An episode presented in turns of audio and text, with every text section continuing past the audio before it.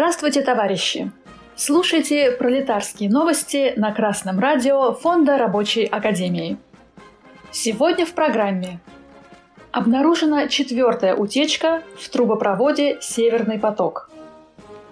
По сообщению агентства РИА Новости, 26 сентября вблизи датского острова Борнхольм в результате взрывов были повреждены три участка газопроводов «Северный поток-1» и «Северный поток-2».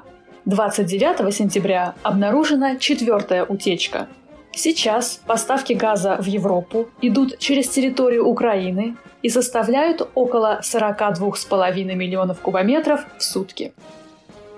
Для сравнения, в 2021 году общий экспорт газа в среднем составлял около 560 миллионов кубометров в сутки, и из них около 350 миллионов кубометров приходилось на страны Европы, сообщается на сайте Банка России. В этих условиях пристальное внимание должно быть уделено турецкому потоку. По данным ТАСС, в 2021 году Поставки газа в Турцию составляли в среднем около 73 миллионов кубометров в сутки.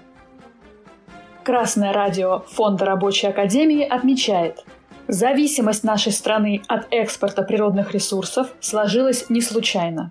Намеренное разрушение планового хозяйства, начатое еще Хрущевым в 60-х годах, уже к 80-м привели нашу страну к зависимости от экспорта сырья – и соответствующей зависимости от импорта технологичной продукции. В результате возникла нелепая ситуация, когда для поддержания обороноспособности нашей страны нужно было ресурсами поддерживать экономики вражеских стран. Но эта ситуация не могла продолжаться вечно.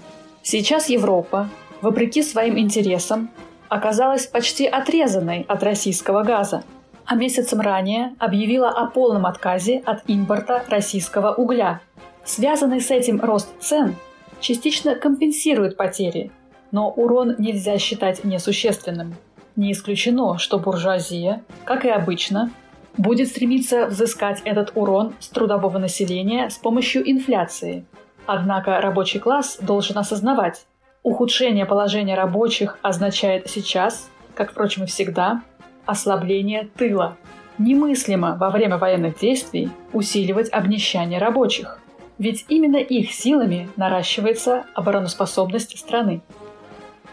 Рабочие должны четко видеть, какие действия буржуазии нацелены на сохранение страны и какие на ее разрушение.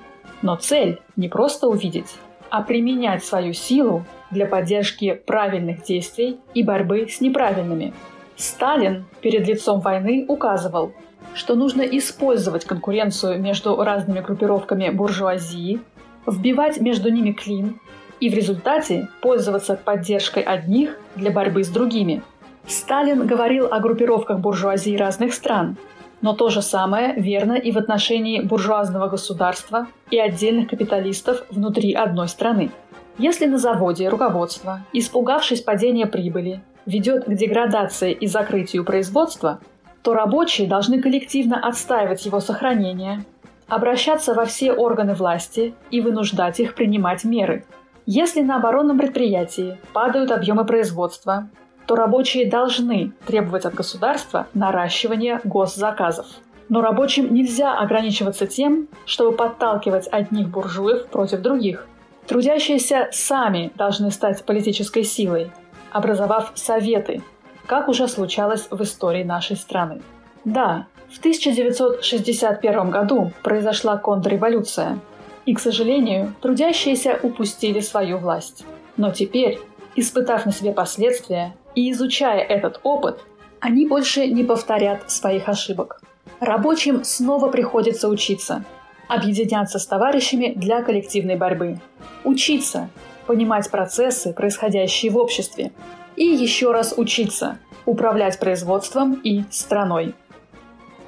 Новости читала Оксана Побережная с коммунистическим приветом из Орхуса, Дания.